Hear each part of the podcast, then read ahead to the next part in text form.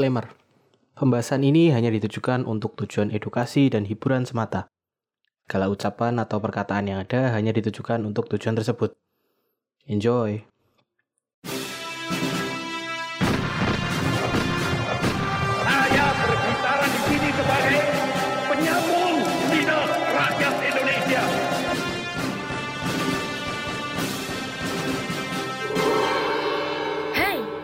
Terima kasih sudah memilih mendengarkan kami, Poseidon, podcast yang bikin kalian gagal move on. Hoax. Hal yang sepertinya sangat identik dengan era modern sekarang. Walaupun memang lebih mudah kesebar karena adanya internet sama media sosial saat ini, nyatanya hoax ini memang udah ada kayaknya sejak manusia pertama kali bisa ngomong ya. Gak kecuali di negara kita, Indonesia tercinta, di mana hoax yang muncul ke permukaan selalu saja yang wow wow wow. Halo dan selamat datang kembali di konten paling random podcast dari Indonesia di luar kelas. Tempatnya sedang tidak jelas bersama saya Eka Arkananta.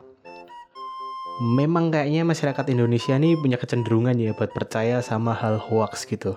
Karena ya fenomenal aja biasanya hal-hal hoax ini tuh. Bukan karena SDM kita yang rendah ya, makanya gampang ketipu, bukan. Tapi kadang tuh kita seru aja gitu loh ngikutin hoax yang ada gitu kan.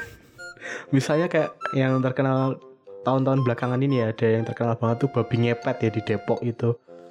Ya, yang harus ditangkap sama rombongan bapak-bapak bugil tuh ya telanjang dulu baru bisa ketangkep itu. Terus yang lebih lama lagi misal eh, dulu ada hoax video anak durhaka yang berubah jadi pari ya. Yang populer banget itu di dekade awal 2000-an. Disebarnya dari satu handphone ke handphone lain ya pakai infrared gitu kalau nggak pakai bluetooth yang awal-awal. Banyak yang percaya tapi lebih banyak juga yang skeptis. Tapi gimana kalau sebuah hoax yang ada di Indonesia ini ternyata uh, bikin heboh seantero negeri? Sampai pemimpin pemimpin negara kita, bahkan pemimpin luar negeri itu juga ikut percaya. Hal ini sempat terjadi di akhir dekade 1970-an, di mana seorang wanita yang nggak lulus SD mampu memperdaya Indonesia dengan mukjizat janin yang dikandungnya. Disclaimer lagi, ini konten sejarah ya, pembahasan yang ada kaitannya sama agama di sini adalah fakta sejarah belaka dan gak ada niatan saya untuk menyinggung atau merendahkan pihak mana pun. Oke, balik lagi ke pembahasan. Zahra Fona adalah seorang perempuan dari Aceh yang sukses membohongi masyarakat se-Indonesia dengan ngeklaim bahwa bayi yang dikandungnya ini tuh mampu bicara bahkan membaca ayat Al-Quran atau ngaji ya. Tentu saja masyarakat sekitar heboh dong. Pada penasaran kan. Akhirnya pada datang gitu loh. Kalau di Indonesia kan selalu gitu kan. Didatengin rame-rame untuk membuktikan klaimnya Cut Zahra tadi. Terus apa yang terjadi? Warga yang deketin telinganya ke perut wanita hamil ini memang mendengarkan ada suara orang berbicara dan kadang-kadang juga kedengaran lantunan ayat suci Al-Quran. Makin terkenal lah wanita ini ya. yang awalnya cuma jadi omongan warga sekitar dari mulut ke mulut, berubah jadi berita yang muncul di surat kabar dan radio lokal. Apalagi dengan jumlah orang yang makin banyak yang udah dengerin langsung dan mengamini ke keaslian ini, nggak butuh waktu lama buat Cut Zahara buat jadi berita nasional yang fenomenal. Nggak sedikit ulama dan tokoh agama ini yang membenarkan fenomena aneh ini ya. Kun fayakun ya, kalau Tuhan berkehendak kan apa pun bisa terjadi. Itulah yang banyak ulama jadikan dasar buat ngejawab pertanyaan yang selalu akan ditanyakan oleh para wartawan yang ketemu mereka. Wartawan pasti pada ribut ya ini langsung ke ulama-ulama gitu pasti. Bahkan Buya Hamka ya pendirinya MUI Majelis Ulama Indonesia juga berkata demikian. Entah karena beliaunya memang percaya atau atau sebenarnya memang cuma buat ngejawab wartawan ya yang pasti nggak habis-habis buat ngeliput berita ini ya. Saking terkenalnya Zahra ini, sampai wakil presiden kala itu Bapak Adam Malik ini ngundang dia buat datang ke istana Wapres ya buat buat buat Pak Adam Malik ini tuh ngebuktiin sendiri. Katanya bahkan Pak Soeharto dan Putin, Putin Soeharto ya juga katanya percaya. Tapi nggak ada fotonya ya, yang ada fotonya yang valid cuma Pak Adam Malik. Jadi ya untuk kali ini yang jadi korban yang kena cuma Pak Adam Malik ya. Gak cuma jadi fenomena di Indonesia, berita ini juga akhirnya sampai ke Malaysia. Bahkan diamini oleh Perdana Menteri waktu itu, Bapak Tengku Abdurrahman Putra, yang juga percaya.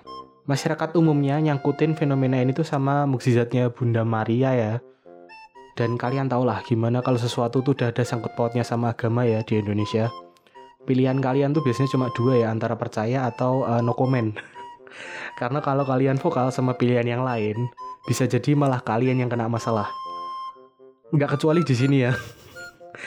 Contohnya di sini adalah uh, ada seorang pejabat kesehatan ya, kepala kantor wilayah kesehatan DKI Jakarta, yaitu Dr. Herman Susilo. Ini tuh yang cukup vokal ya dengan pendapatnya yang berbeda tentang fenomena ini. Dia menyatakan kalau janin ini tuh janin ngaji itu merupakan hal yang sangat tidak mungkin. Sebab bayi dalam kandungan tidak dapat membuka mulut atau bernafas normal sehingga tidak mungkin untuk dapat mengeluarkan suara. Seenggaknya dalam konteks buat bicara ya. Masyarakat juga tidak pernah mempertanyakan tentang umur kandungan si Cut Zahara ini. Yang kalau dihitung-hitung ternyata udah lebih dari satu tahun. Ya karena informasi zaman dulu tuh nggak kayak sekarang ya. Jadi untuk jadi viral, untuk jadi terkenal tuh butuh waktu yang cukup lama. Nggak kayak sekarang cuma beberapa hari atau beberapa minggu udah terkenal. Gara-gara pendapatnya yang lawan arus, Dr. Herman ini bahkan sampai diancam ya buat dibunuh oleh orang-orang fanatik yang percaya bahwa bayi dalam perut ini tuh memang benar-benar bisa ngaji. Familiar ya. Beliau sampai harus ngumpet karena diteror terus-terusan. Tapi kenyataannya adalah Dr. Herman ini yang benar. Cut Zahra ini tuh selalu nolak untuk uh, janinnya tuh dicek ya di RSCM ya dia juga nggak pernah mau ngelepas kain jarik ya selendang gitu kain yang nutupin daerah perutnya dengan alasan aurat ya tentu saja dong aurat uh, tapi hal ini jadi aneh karena dia pun nggak mau walaupun di ruangan itu tuh nggak ada laki-laki di situ alias semuanya cewek kan boleh dong kalau itu tidak aurat kalau di situ jadinya kebohongan sejarah itu akhirnya kebongkar ya sama Kapolres Kalimantan Selatan Brigjen Abdul Hamid Swasono yang nggak percaya kalau ada janin yang bisa bicara dia berpendapat kalau manusia nggak bakal bisa bicara dalam air. Air ketuban ya kalau buat ini ya, kalau buat bayi ya. Kapolres kemudian memerintahkan anak buahnya untuk mengungkapin kasus ini. Dengan cara tuh beliau ngundang si Zahra ini tuh buat datang ke tempat dia. Terus dia ditemani istri dan polwan yang waktu itu lantas menemui Zahra dan pura-pura ingin mendengarkan suara si janin. Dengan taktik yang jitu akhirnya si polwan berhasil menyingkap kain yang dipakai sama Zahra dan menemukan sebuah tape recorder di balik kain itu. Setelah kedoknya kebuka, Zahra pun dipenjara ya. Dia sempat kabur dari penjara namun berhasil ditangkap lagi dan dipenjara ya sampai nggak tahu berapa lama saya. Tape recorder waktu itu tuh memang masih jadi barang langka ya, apalagi yang ukurannya kecil yang biasanya dipakai sama wartawan. Jadi bukan barang lumrah yang banyak dilihat orang-orang, makanya nggak banyak juga yang kepikiran sama barang ini waktu mereka dengerin suara janinnya Zahra ini. Yaitulah tadi cerita tentang bagaimana seorang wanita yang bahkan gak lulus SD itu mampu menipu masyarakat Indonesia ya, bahkan sampai wakil presiden ikut ketipu. Pelajaran yang bisa kita ambil dari pembahasan kali ini adalah uh, di Indonesia ternyata udah pernah geger kasus prank viral ya. Jadi bukan cuma baru-baru ini 50 tahun hampir 50 tahun yang lalu juga udah pernah ada ya prank yang viral ya.